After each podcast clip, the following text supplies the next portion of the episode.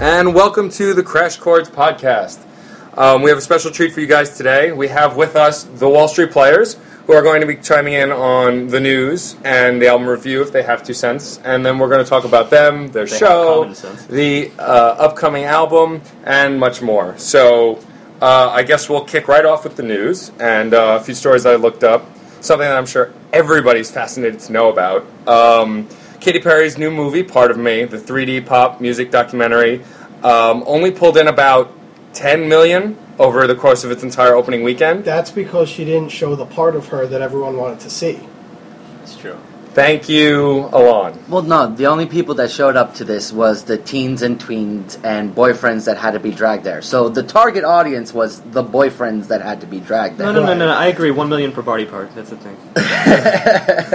thing. So it definitely had a poor showing. They compared it to Spider Man, which had like its opening weekend uh, 140 million opening weekend. Even So- a bad opening weekend is like 35, 40 million dollars nowadays. But they talk about they talk about in the article that I had read about how it only cost about twelve million, so they pretty much almost already in the opening weekend made what it cost. So all in all, I'm sure it'll make around the numbers they were expecting anyway. Well, no, no, they were looking to make a lot more money than that. And it's still got some longevity to it. It's it's going to be out for a few weeks. It's not a weekend thing, so you got to see what's going to happen.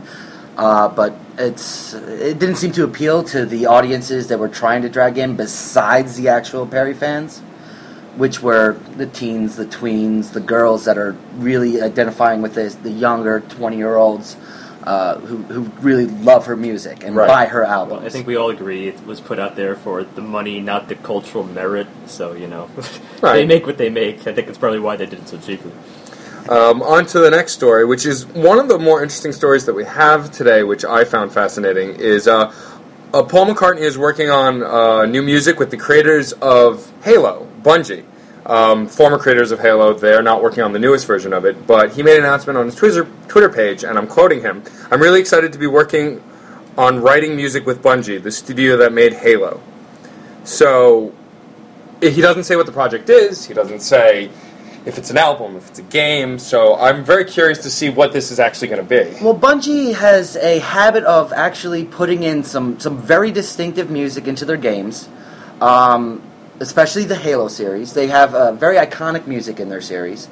Uh, Gregorian chant. I mean, they brought it back. Nobody nobody really listened to Gregorian, um, but uh, they, they they were very well prepared to to take someone like Paul McCartney and, and use his music in a very interesting setting because that's what they know how to do. They, they can set the tone in one of their video games. It's going to be interesting seeing what McCartney does. Right, but there's no clear saying in the article anywhere of whether it's a new CD, a new game. So it's, kind of just speculation. If it's Bungie, the speculation is going to be it's going to be a video game. right, It, it- almost definitely. Bungie really hasn't branched out into anything else. correct. Knowing Paul Um, McCartney, it could be like an ode to the universe. It doesn't really matter. Everyone will buy it. Yeah, that's also true. But The at least other- there's cultural merit there. So Yeah. you know, Uh, the other interesting I'm thing. excited about that. Ab- the other interesting about Paul, he's doing the opening for the Olympics. Yes, and I that I heard about that. love because I love the Olympics. I say Yes. about freaking time. Uh, well, it's he's London's best. Yeah, it's I mean, it was him. That's still alive. Well, uh, true. But it was him or Elton. Words. I mean, if you're going to go to Great Britain, it's him or Elton that you can get to do the Olympics. And Right. I, I prefer Paul. Well, that's your preference. What about Not all of us are What right. about the More holographic taste, less gaudy. ghost of Freddie Mercury? I heard about this. Yeah, um, they because they had done something like that with Tupac a long time ago, and supposedly Duh.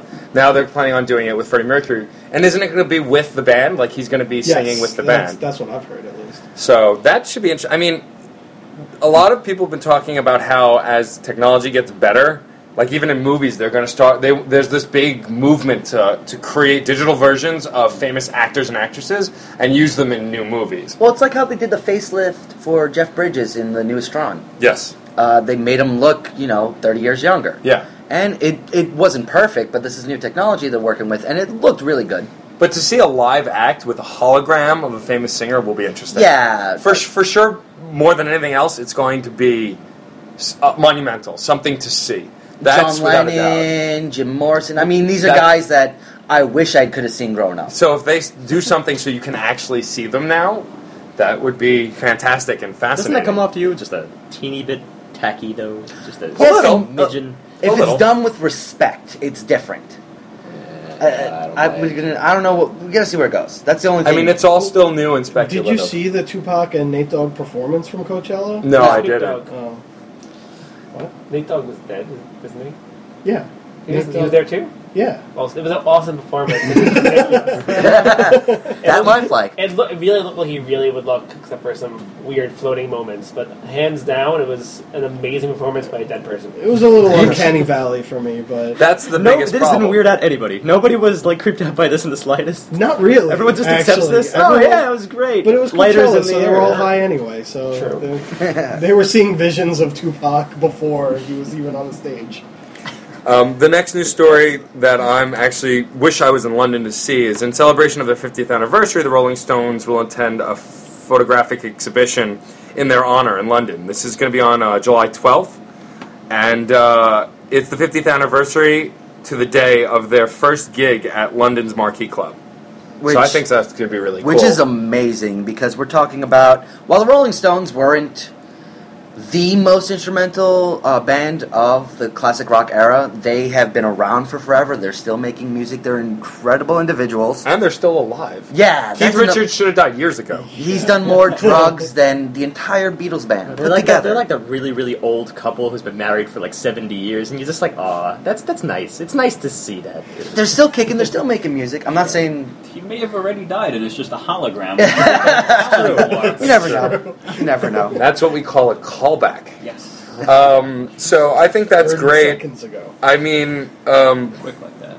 But it's, it's kind of hard to believe that it's already been 50 years. Although then again, you look at Mick Jagger and you can see the lines in his face representing each year that they've lived. So Yeah, That's awesome. yeah. Mick Jagger's a tree. surprise, surprise. so it would explain why he still hasn't died yet. I think he's gotten taller too, and I the green tinge to his skin. That's also true. He sways a lot. He moves, Yeah. around, he moves around more than a normal tree, though. I think. Look at a willow He's an ant. with the wind. He's an ant. He could be an He, ant. he is graceful. Maybe he yeah, is but a ants shaved are down not tree. very graceful. That's He is true. a graceful 60 some odd man. graceful true. ant. Or a hologram. yeah. Or uh, yeah. And uh, the final story we have today is, which I just thought was odd but a lot of fun, is Dave Grohl in his hometown of Ohio, uh, in Warren, Ohio, because Ohio is a state. Um, he unveiled a gigantic 900 pound pair of drumsticks. Um, um, and this was just ma- a massive pair of drumsticks that apparently broke the Guinness World Book of Records for largest drumsticks. I don't know if they're actually ma- uh, manageable or playable, but Uh, if you could play those drumsticks, I'd be super impressed. yes. I would want to find the drums that could handle those drumsticks. But I Well, just that begs uh, him to do a pro- follow-up project, perhaps. Get his name on the list twice. I was gonna ask if he had played Led Zeppelin's "Rock and Roll" with uh, with those drumsticks. that would be It would impressive. It would explain the beat a little bit more. Yeah. yeah, yeah, how heavy it was. Um, well, and my my theory is just that you know the giant hand that he has in Everlong video, maybe it was made for those hands. like that was the idea. That's almost a ton of drumsticks. Yeah, that is almost a ton Yeah. of drumsticks. but It's a, it's a half a ton. Ton is two thousand. There's, but they're 900 pounds each. no, no, it's No. 900 pounds for the pair. I did my math right. I just my, my reading comprehension was bad. Uh, Fair. but no, but my biggest thing is, I'm only in America would they make something specifically to be the world's biggest. And no That's- other goal. That's where we do the fun stuff. So you don't even Well- accept that maybe he just did it to have like a musical instrument. Like we might be expecting a drum sometime soon, maybe. I think you hit drums against it. I think the question is who A giant machine to who manage now a has giant the robot. second largest drum set. Yeah, how big are those? And how and how upset is that guy walking around with like I've got three hundred pound drumsticks. His life's This is freaking work is awesome. gone. And It's just It's just gone. snuffed He's out. walking around with 300 pound drumsticks and Well, staying he's away a from him. really strong guy. Well, I only, I only, I wish it would be musical because there's actually there is an example uh, upstate, the Mid Hudson Bridge, New York. That bridge, there's like little buttons on it that you can press. That actually, Oh. the bridge itself was used as a musical instrument. They plucked the suspension cables. They plucked them like a like a violin, like a guitar, and then they made whole entire pieces out of them. So you, That's if you interesting. walk across the bridge at, at like both where the uh, where the towers are, there's like 12 buttons. You can press them, and you can hear a whole song of bridge music. So- That's pretty freaking amazing. Maybe, Yeah. maybe That's this not guy good. was influenced by that, you know, using really really large objects. as So now he instruments. just needs, uh, you know, A a, really large drum. well, 500 foot xylophone. I'm just saying. Yeah, there you could go. work. Give him Ding, five ding, years. Ding, ding, Give ding. There him- give you go. him fifty years now. Eh. They have that at FAO Schwartz, I think, that giant like piano thing that's like. No, the ones you just Oh step yeah, on. with your feet Yeah. from big. Well, until you From find Big, yeah. a piano that actually spans the Delaware River, I don't think we're talking the same scale here. Until we find someone who can play Chopin on that piano with his feet, then I think we're you know It then we're would be business. exhausted. You can crawl around on all fours. He'd have to take, get Doc Ock, then we then we'll talk. okay. Um, all right, and now we're going to, get to go into our next part. We are going to be doing our album of the week, our album review of the week. Uh, album this week is Cage the Elephant's "Thank You, Happy Birthday." Now, this isn't a new album; it's been out for a year and a half now, uh, January of 2011. Uh, mostly, I, I chose this album because I wanted it to be something um, I exposed Steve and Matt too and because I really found it to be a not well received album uh, compared to Cage's first album, and I, I just wanted to expose them to this music because I am a huge Cage fan. I Out of- love Cage the Out of Elephant. curiosity, not well received by newcomers or by cage enthusiasts. And what Cage enthusiasts, guys who like Cage, they tended to like this album because it was it was the same feel as their previous album, um, but it wasn't popularized in mainstream media the way the second one was because that one. Uh, the, the first album, because of its title track, its, its main track that gained popularity was uh, "Ain't No Rest for the Wicked." That being featured in a video game, that's what got them their name. Gotcha. There was no tie-in for "Thank You, Happy Birthday." It, it was much quieter when it was released, uh, so they didn't gain the same notoriety for it, eh, which I thought was a shame. Yeah, well, it had to stand on its own two legs without the video game to back it up, which not is not always easy sometimes for a new band. Yes, very much true. Um, anyway, uh, we just l- listened to it, and like I said, I love the album. I, I think that my favorite thing about first of all the albums the songs rather that stuck out most to me was the ti- was this first track uh, always something and then around my head those two songs are the ones that resonated with me the most but the thing I saw the thing I saw because that makes sense the thing I heard because it's an album um, that I really liked was their kind of pattern for a very specific breakdown in each song that's very different tonally from the rest of the song. I think that that's great. I they have, love it. They have a because- binary form. I'll agree with that. They have this. We're going to set you up and then completely change it up, and, and that's that's actually admirable because in general, people really determine about a minute and a half in whether a song is kind of hopelessly repetitive right. or whether it is what it is, and there's no helping it at this point. You've decided whether you're going to like it or not. The average song, at least. But I like the fact that it, th- there are very heavy influences in this album to uh, 90s and mid 90s music, like especially Weezer, Nine Inch Nails, the Pixies, like all of these extremes that you can hear. But each song is influenced by a different band. Right. That was that was the major. Uh, there was a lot less unity in this album. Well, I only noticed that after like the fourth or fifth track, but once I noticed it, it hit hard, and suddenly it was Modest Mouse territory, and that yeah, shocked and, me. It really and then did. and then it was Weezer, and then it was Nine Inch Nails. Uh, each song was almost a different genre unto itself, and different songs related to each other. But it was it was different, different, different, different, different. It broke up the monotony that you get in a lot of albums, um, uh, with a lot of tones. They they kept doing something different with each song. And I find it very admirable that they're trying to break this genreification because I, I feel that music's ne- music needs genres, but we've taken it to extreme with a lot of music now, and we're definitely going to get into that in a future podcast. But I just like that this band didn't didn't hold to a realm of hey, we make rock, so you have to do this '90s rock sound. They took different bands that i- obviously influenced them and let the exposure show over the entire album as opposed to all of their music. Uh, but let me play devil's advocate here. Even though a band shouldn't necessarily be genreified, you know, I, I pretty much agree with you on that point, but still, they need identity. They need something that at least gets you an audience, Right. however, you know, sparse it is. I thought that was the only thing this album was lacking. Because in general, I'm not gonna, I'm not gonna downplay it. I, I like this album, I really, really do.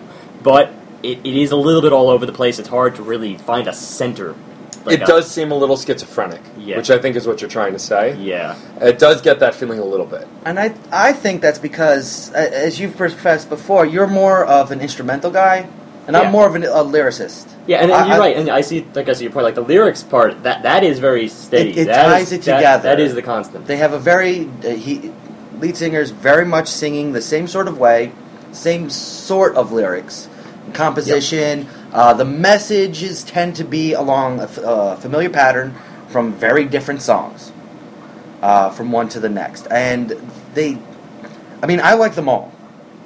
and some of them were screamy. Hey, it's your and, pick. no, some of them are screamy, and some of them are very melodramatic and uh, downers, uppers, laughers, screamers. They had Hmm. all sorts of music on this album. I suppose I have a flair for the melodramatic because, and yet, it, despite this little discrepancy of ours, we share the two most favorite tracks. Yes. That is Rubber Ball and Flow, the final track in the album. which are the most like uh, Modest Mouse, Yes. and the du- the two slow songs, the two quieter songs, uh, the two least uh, instrumental but most complicated with their instruments, Mm-hmm. Mhm. and I like them because they're whiny, and I love that whiny uh, uh, lyrics that you get along with it. and and I love them because it's just it's in my field. Like that that's that's the kind of slow contemplative music that I, that really really gets me. It, it is is always giving you something new every single time you listen to it, and it's just the tone puts you in a very very nice eased place.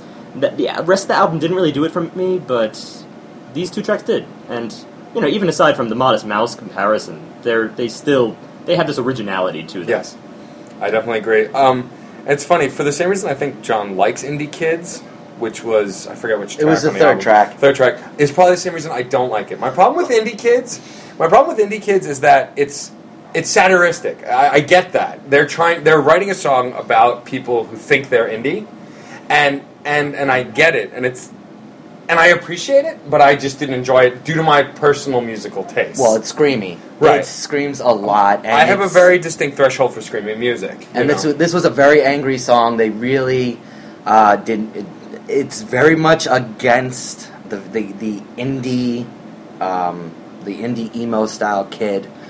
Uh, one of the lines, I, I got to get the right shoes and the right haircut, the right haircut. I mean, yeah, they're making fun of these They're kids. making fun of the extreme of indie. There's nothing wrong with independent music. It's the extremes of the fans. But it's not even that. It's more like they're uniform in their independence, and that's what they were making fun of. Right. I want to be different, so let me be the same as all my friends. yeah, that's I, I found that hysterical, and that's most of why I like Right. that song.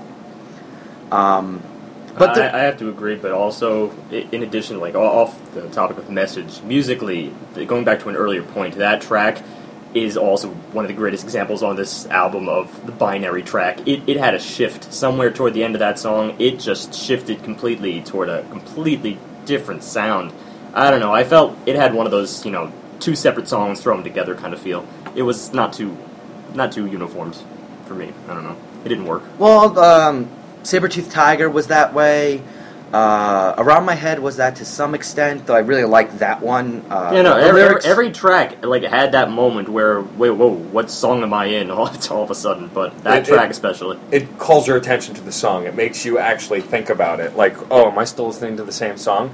But I do agree with Steve that in indie kids there was this kind of disconnect that felt a lot less natural than the rest of the songs, where it just kind of it went into a new, a new like feel, but it still made sense for the moment. It just caught your attention.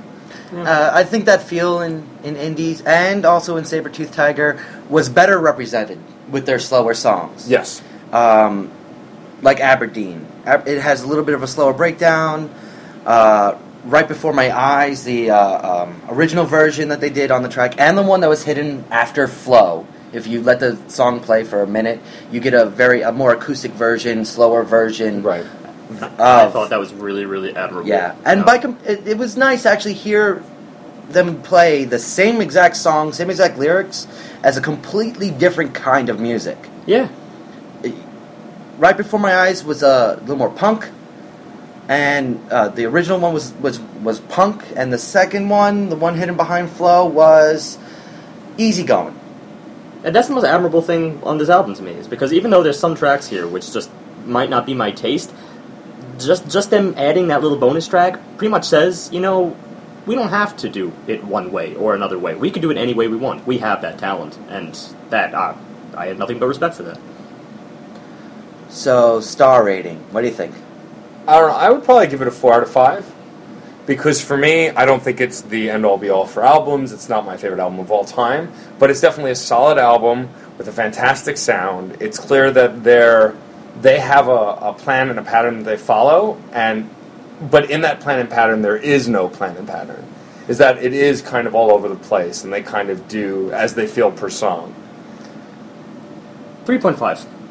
Three point five because, in general, I enjoyed the overall tone of it, but it lacked arc to some extent.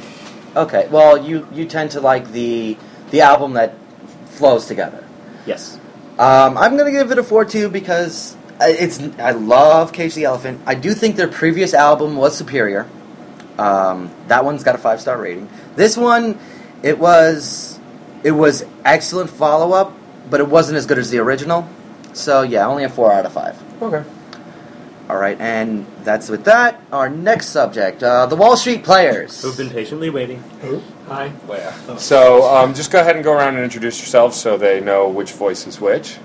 So I'm Doug, also known as Who's He What? Uh, I'm Lon, but you can call me Future Money. And I'm James, the prophet of profit. All right, so gentlemen, tell us a little bit about yourself. We are the Wall Street Players. Hmm. I'm James. Uh, I'm Lon, but you can call me Future Money. And I'm Doug. Whoa, reverse action. I like it. Yeah, see, All right, you never so- know which way you're going to come at you. All right, so well, who are the Wall Street Players? that would be us, Doug, Alon, We and covered James. this. Those with stereo I'm- should be very I'm confused Alon. right now. You can call me Future Money. All right, so no, we're the Wall Street Players. We are the world's premier financial gangster rap trio. Premiere. Well, Premier. Yeah, find one more that's better than us. Yeah. I cannot. You got me. I There you go. wow. Whenever you want to be the best in any musical genre, make up your own musical genre. Works every time. It's true. So someone makes a bigger drumstick. But that's called a callback. So Oh, Matt. Fine. Uh, I'm Alon. You can call me Future Money. All right, um, So uh, I guess we'll start with um, clearly, um, but we listened as a group. We did listen to the EP earlier, um, the Prospectus EP, which we very much loved, and it was very easy to tell that there's definitely a Beastie Boys influence in there. Um, can you just tell us so- about some of your musical influences, rap, rock groups that you might have listened to growing up, classical music? Who cares? You know, whatever Well, influenced your style. definitely Beastie Boys. you got us there. I was right on that. Yeah, right on the money. Huh? Uh-huh. Uh, good. Oh, That's I good. I like bringing that. in the All puns. right, go ahead. I like that. Yeah, I, you know, it's funny. I don't really listen to a lot of rap music. Uh, I listen to you know white rap music. I like that. I'm into a lot of nerdcore. I love the Beastie Boys. Um, grew up with the Insane Clown Posse, of course. um, I don't know, James. Big high school influences for us. my uh, musical tastes are all over the place. Um, I was listening to the review for the Cage album you just discussed, and it's now my one I really listen to now because I love when genres don't like stick to one thing. Like we're a rap group, we might do a punk song, whatever. But influences for me, even for this type of stuff, I mean, for hip hop wise, um, some artists that really influenced me were people like MC Lars, who who did like more intelligent hip hop in a nerdy Bay Area kind of way, and then there are artists like Edon. Edon's one of my favorite hip hop artists, and he does all the production and lyricy and everything himself, and his lyrical constructions are some of my favorite. But I listen to hip, a lot of hip hop. DMX is one of my favorites growing up. From Staten Island, Wu Tang was definitely a fun endeavor. Dr. Dre and all of the stuff he did for the music industry was fantastic. I actually covered Dr. Dre at a show for 420, which was ridiculous. I gotta say, I did hear a lot of the New York style rapping. Because y- if you look at different parts of the nation and uh, the different artists, they, there's a there's they each have their styles. There's True. the Californian style, and New York's got its style, and that's what you guys. That's that's a main style I like in rapping. That's a main thing I'm looking for. Like the more rugged, the rawness of it. Like DMX definitely pulls it out a lot. I mean, the beats are ridiculous underneath him, but like he has this really like aggressive style to his music. Even even if it, when he is talking about aggressive things, which is seldom. And Wu Tang did very similar, and actually a lot of the New York style rappers. We'll rap aggressively without necessarily yeah, being it's aggressive. it's got that New York hey, hey, who, what you looking It at? has Kind of an attitude, attitude. to Yeah, it. it's I like- mean, Anger. I'm- anger is what Walkman. you're, you're the word you're thinking. not of. angry because it's it's- not it's- really it's- it's angry. It's, hard. just it's just very self-important, which is not necessarily a bad thing because I do like the way it sounds. Um, So what about you, Alon? What were your influences? Uh, well, you know, as far as hip hop goes, I, I just love clever lyricists. So I listen to guys like MF Doom and MC Lars and MC Paul Barman and just, you know, just like Paul Barman has this song where all of his lines are an acrostic in themselves, but then all the lines form another acrostic. So the whole song is a double acrostic. And it's just, it's insanely clever and he doesn't care about beats. Um, I don't, I don't even know what that means. What, An acrostic? it, yeah. like when you have a word, like oh, it's like a every, poem? okay, every every line, the first letter of each line spells a word, Okay. but then every word is used. The first letter of every word that he spells is used to form other words. So. So he uses words to spell out MC Paul Barman by the end of the song. there there's That's just awesome. too much English going on there. I for think me. uh, John's eyes just crossed. Well, take That's a like li- that take a moment in listen. Shakespeare where you're just like, wait, that whole thing was a sonnet. That was like three sonnets in a row. Right, What? What? exactly. I mean, I, I just You're love sitting stuff there like counting the that. syllables because you don't believe it. He throws random uh, palindromes in his songs, and he just I, I, I just love wordplay. Does he ever like do that. like a song within a song? Uh, I'm not sure if he's ever done that. I don't think so. It sounds like an But I don't interesting know concept, a Gotta though. lot of watch out his for the kick drum. Really old stuff. but aside from that, I mean, I'm mostly into you know rock and metal, so the, that's where my influence comes from. So I like the heavier beats. I love I like stuff with bass drops and things like that. well, it shows. did a great Yeah, job. you can definitely hear Excellent that. in first the track for gig, that sure. reason. Yeah. Um, okay. Um, next, I de- I'm sure everyone will, uh, would want to know what you guys have coming up, what what the big plans are. Sure. So I guess the the first big thing that's coming up is uh, is this Saturday, July 14, our big uh, Bastille Day show. It's going to be awesome. Everybody should come down if uh, if you're listening to this prior to July 14th, 2012. We'll be at uh, at the Full Cup.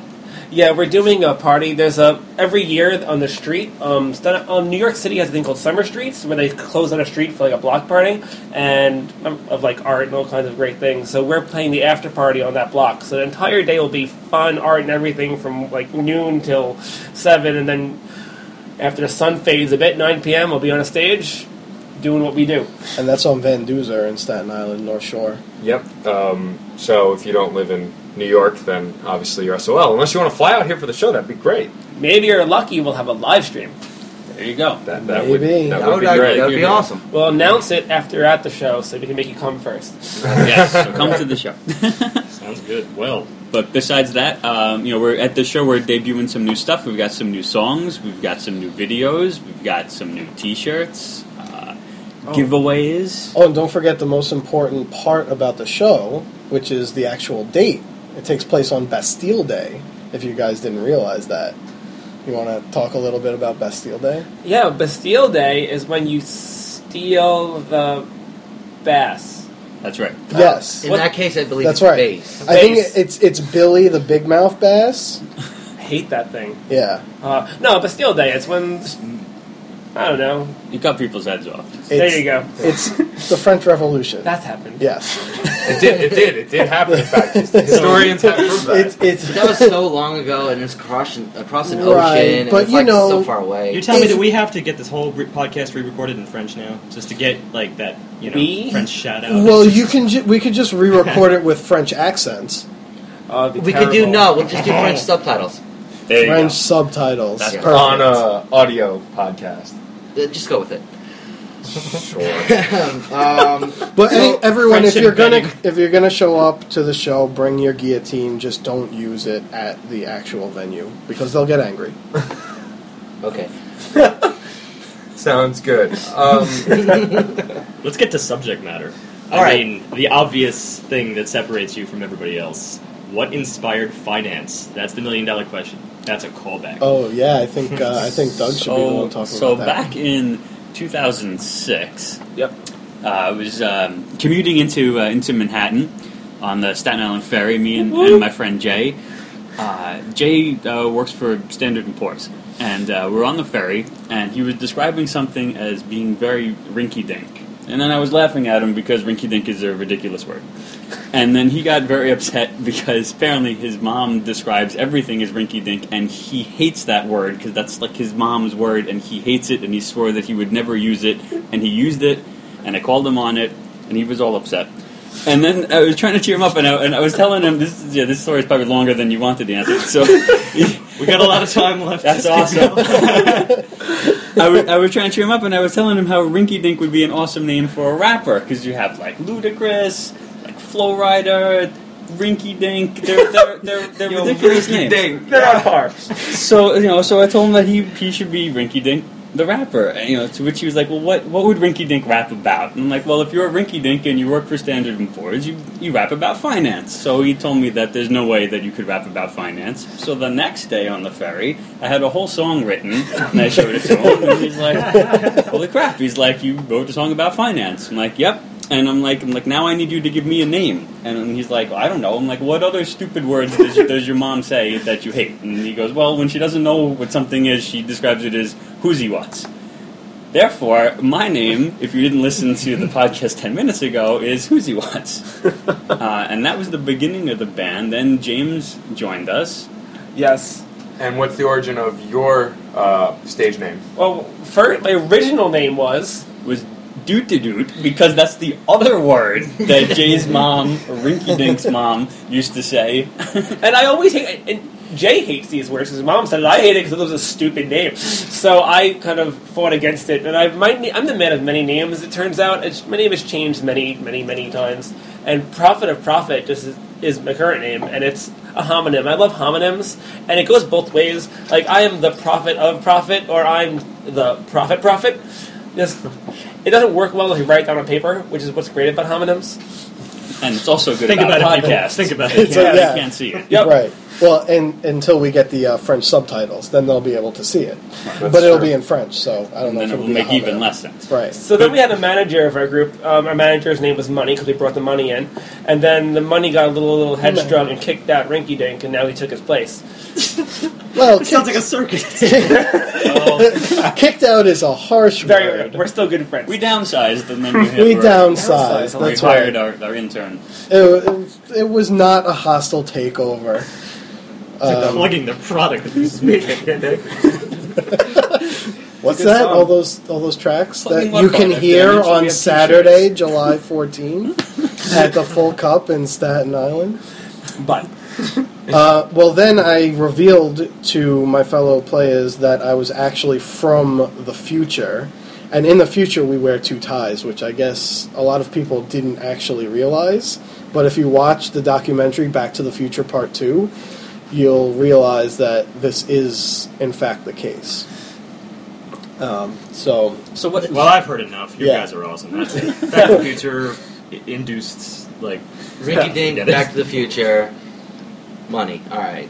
Think Well, about that's- it. There's, that's- there's, I, I like it. was That's- expecting so many drab like explanations for how you guys got your start. When you're talking about finance, it could have been anything. It could have been like, well, we were reading the Wall Street Journal. in the Yeah, we were just subway. throwing darts at it. Whatever we hit, that's what we were.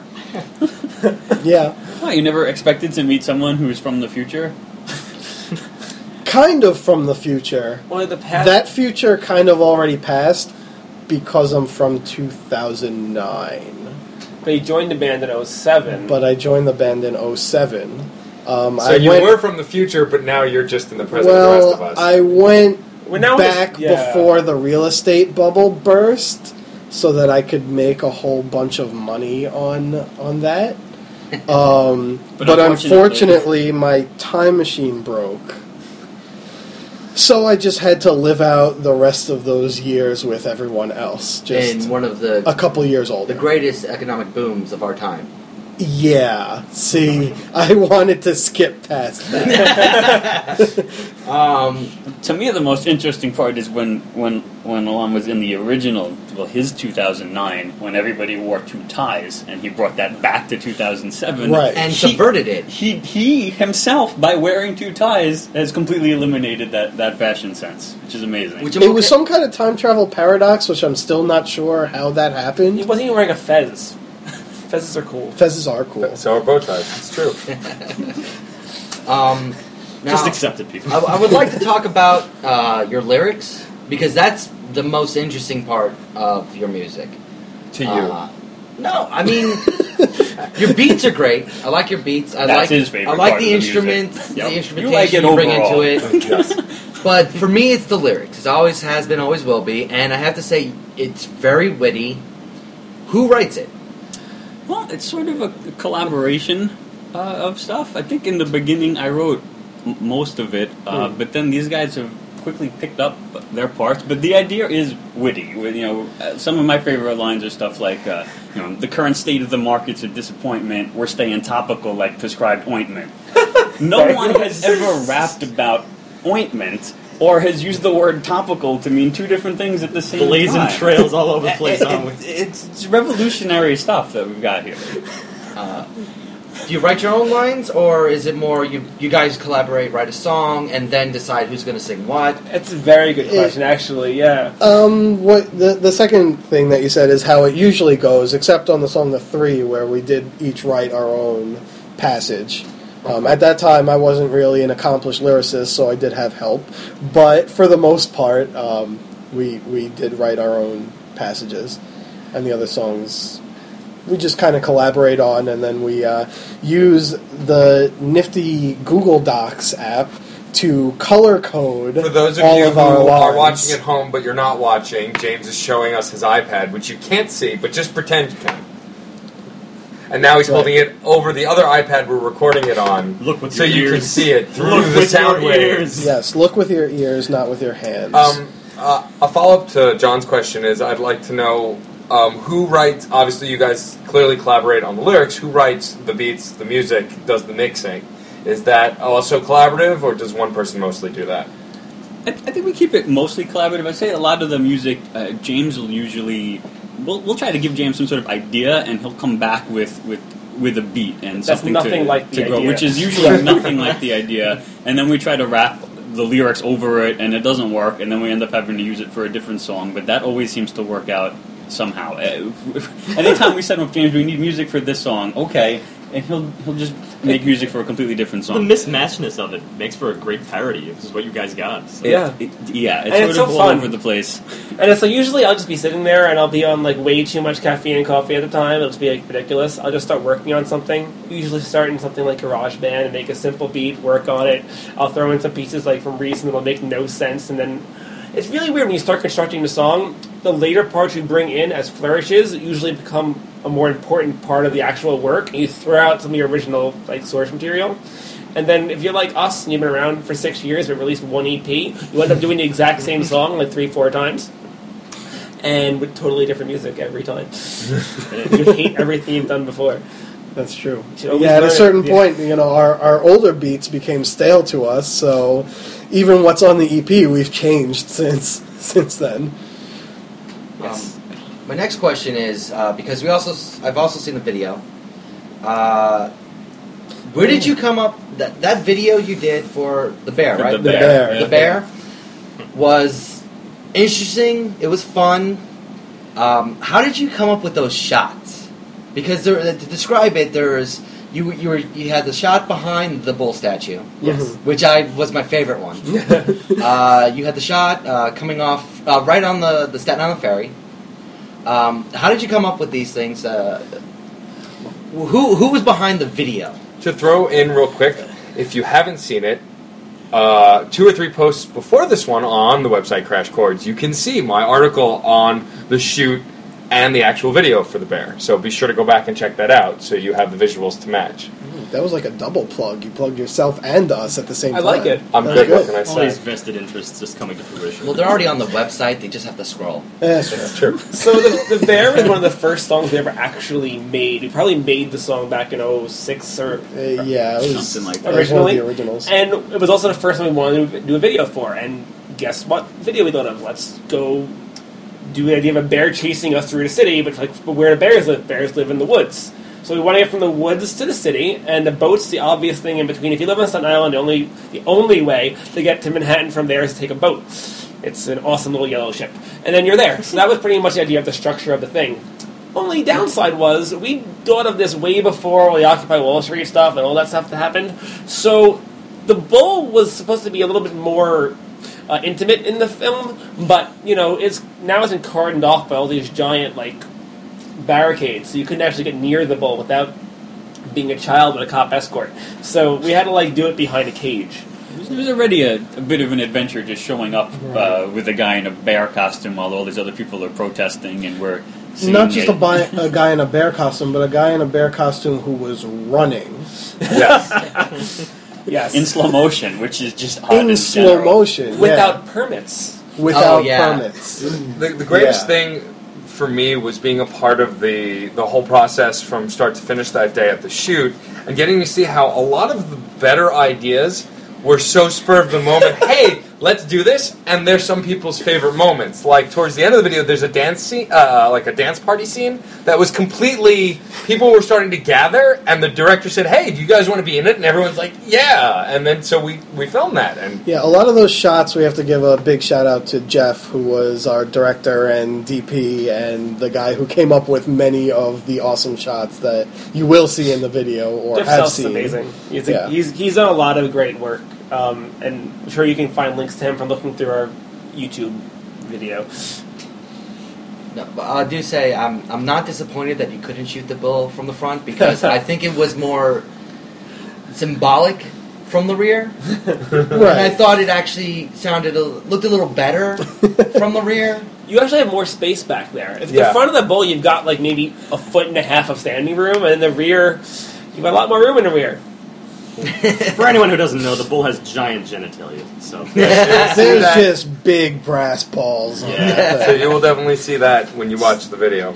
Balls. Um, there is one other thing, one one last thing I would wanted to dis, uh, to talk about, and that is the song "Living the Life." Okay.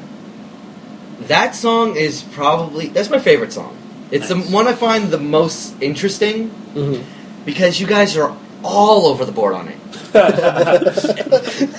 like that one it's you got any stories behind that one because i that's that's the one i think that i really truly want to listen to all the time Well, Doug, you did the bulk of the writing on that uh, track, so do you have any stories? Yeah, I think you know what it is. You know, you listen to a lot of the the rap song and stuff that's out there right now and stuff of all these other you know real rappers that have made it and stuff, and they just gloat about how much money they have and cars and bitches and drugs and you know all this stuff. You know, and, and, and we wanted to do our version of, of living the life of, of big ballin', but but our version of it is, is about you know Low ball. you know in, in, Big ballin', like, yeah. like the bull? yeah, just like Yeah. the, like the bull. you know, but our version is about you know working and making the money and investing the money and caviar in the hamptons And, I mean, you know- yeah and caviar in the Hamptons, and that's at the, at like you know that's the reward of it. But it's not. It's it's a, almost lower key than what the other guys are rapping about, but ours I feel is more realistic. It's autobiographical. Yes. Completely. Yeah, just about absolutely. someone else, but it's you know, Oh. that, that speaks to you know considering the East Coast thing that we were talking about before. It's not you know you're not by a poolside with like a harem of women beside you. It's it's it's lo- locations. It's New York. You get that vibe. It's nice. Yeah, I mean we're we're we're working from home in, in this in the uh, you know in the song. You They know, commute. That's, that's And what it it's all shows. about. We sing about commuting. We sing in about it. commuting, You taking know, a It's our helicopter real life. instead of taking the subway. You know, it's. Uh, Somebody's great then. it's Well, i did like i did like that little that little throw in Oh, this On- is on the Wall subway. Street. yeah yeah. I mean, I think that's great about the the album too as a whole. Is I like how you guys the sampling you do, like um, I'm gonna blank on the song title now, but you s- you sampled the subway.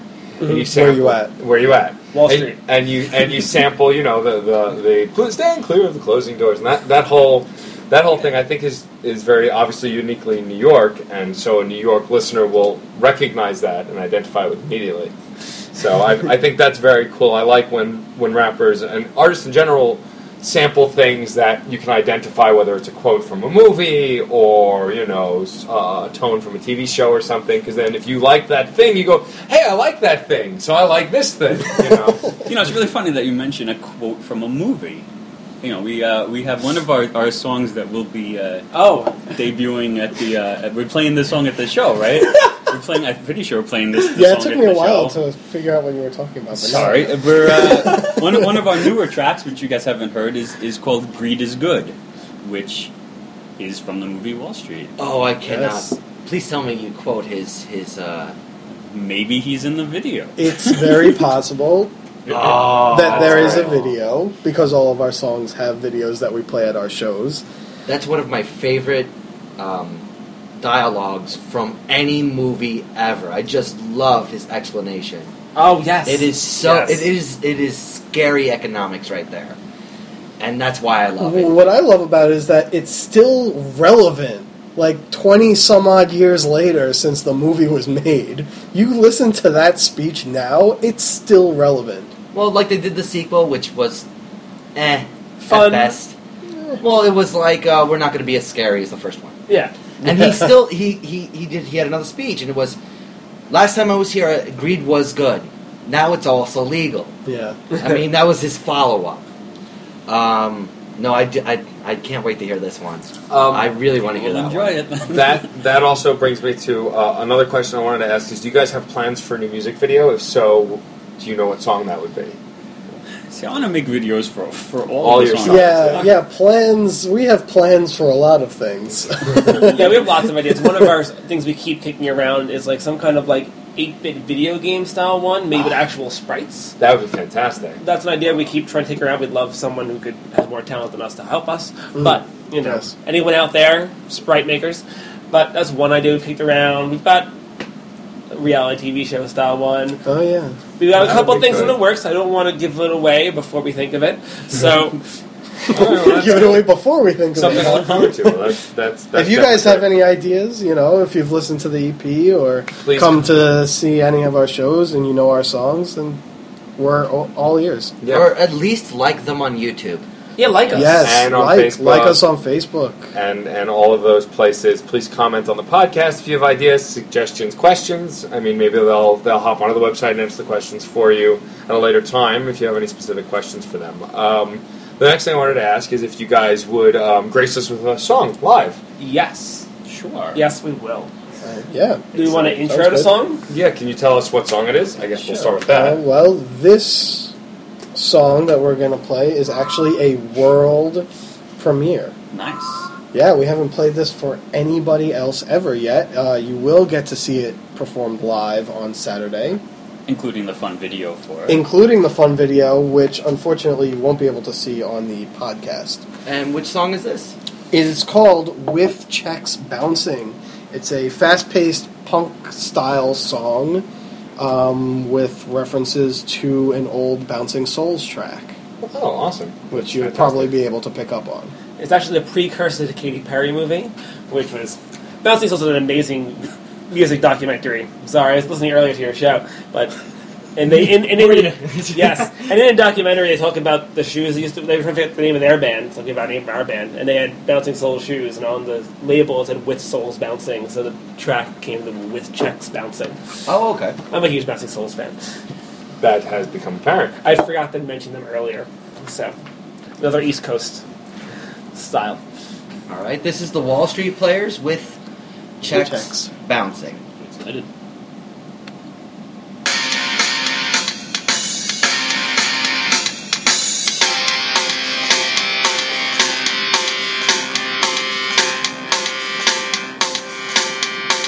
I stay liquid like my capital, flow like it's contractual, buying the hypothesis and selling Nicholas factual. Do it as a practical action not retractable. Cops that doesn't make a beast like what the mechanical. Killing like a Hannibal with hunger like an animal. And even these steps get eaten up like a mechanimal. The market is definable. Prince Libyan was damnable. Wall Street Players plays in market also brandable. Wall Street players, no one can beat us. It's been campaign, live life for lead us. The streets can't cut or try to meet us. They can't compete, they'll never beat us. Money never sleeps but it sure gets tired. I'm your new boss and you just got You fired. got two hookers and Bloomberg's on. Bitches all up on my bitches like the Versify song. You don't even finish me, a captain of industry. On top like a chimney. Strike deep like a killer bee. Making fat stacks through sneak attacks. Niggas pop profit on a synth tax. Bummed out while I'm with ill syntax. Wall Street plays, no one can beat us. And drink champagne, live life and lead us. The streets can't touch or try to meet us. They can't compete, they'll never beat Don't us. call us nerds cause we're smarter than you. We're two thirds Mensa. And half a Jew. Not paying till tomorrow, that's how we do. With a mean credit score of 902. Back when the death was only mediocre. Spending lies about tomorrow like a fat Al Roker. From downtown just Houston. north of Soho. Like UK Derby to my SoCal Drogo. Wall Street plays, no one can beat us. We drink champagne, live life and lead us. The streets can't touch or try to meet us. They can't compete, they'll never be us. Fantastic. That was awesome. great. That was awesome, guys. Thank And see, I- thanks. I love that song already because you did something that you hadn't done on the EP at all, and that's not doing whole verses by yourself and actually jumping between each person. And I think that's fantastic. I love it. Our writing's gotten crazier over the years. And I, I like the little bit of punk, the the the more rock as opposed to the the, the, the beats, just the beats. Um, not that you do just beats, but Yeah. One could say you're diversifying. yes, I like that. I like Love that. it. It. Um, Yeah, we try to throw in a little bit of, of New York into it at the end. The the lines, uh, you know, from from downtown Houston to just north of Soho, which is obviously Houston, which Well- for people that don't live in New York is spelled the same as Houston, and that's how you can tell who's a tourist and who lives here. Homonyms. The guy loves almonds. I'm a homo lover. Okay, That could be taken out of And you're- context, What do you mean? It's a homonym. of course. Well, I, I very much love the new track. I'm very excited to hear more. I'm very excited for the new album. Um, oh, I forgot to ask, what's the title of the new album? so our our album will be called IPO to keep the theme going with the rest of our uh, our stuff. IPO is initial public offering. If you're not down in the financial world like we are. That's our first album, so you can extrapolate all you like. Right. It's it definitely definitely uh, if that's a taste of things to come, I'm very excited for what you guys put out next. Um, I think that you guys, I mean, without a doubt, you're the strongest in your genre, obviously, Wow. and and I Right. have no doubt about that. But I think that you guys are a great addition to the rap community as a whole. I think it's fantastic that you have stage names. Custom made suits with symbols, costumes, you know, your videos. It's an experience, the show. I'm very excited to see it for the first time this Saturday. and you guys, you guys got a message that I think is going to be very unique, not just in the rap field, but in the fe- in this field uh, in general, music in general. And um, I, for one, am intrigued by it. I, I like where you guys are going. You guys got to get yourselves in the Guinness Book of World Records now, because otherwise there might be a another greatest financier rapping band coming Or, along. or Ooh, first place. finan- financier. That's true. We should look into that. Worst Yeah. case, if we can't get in for that, we'll just make a 1,000 pound set of drumsticks. Right, right.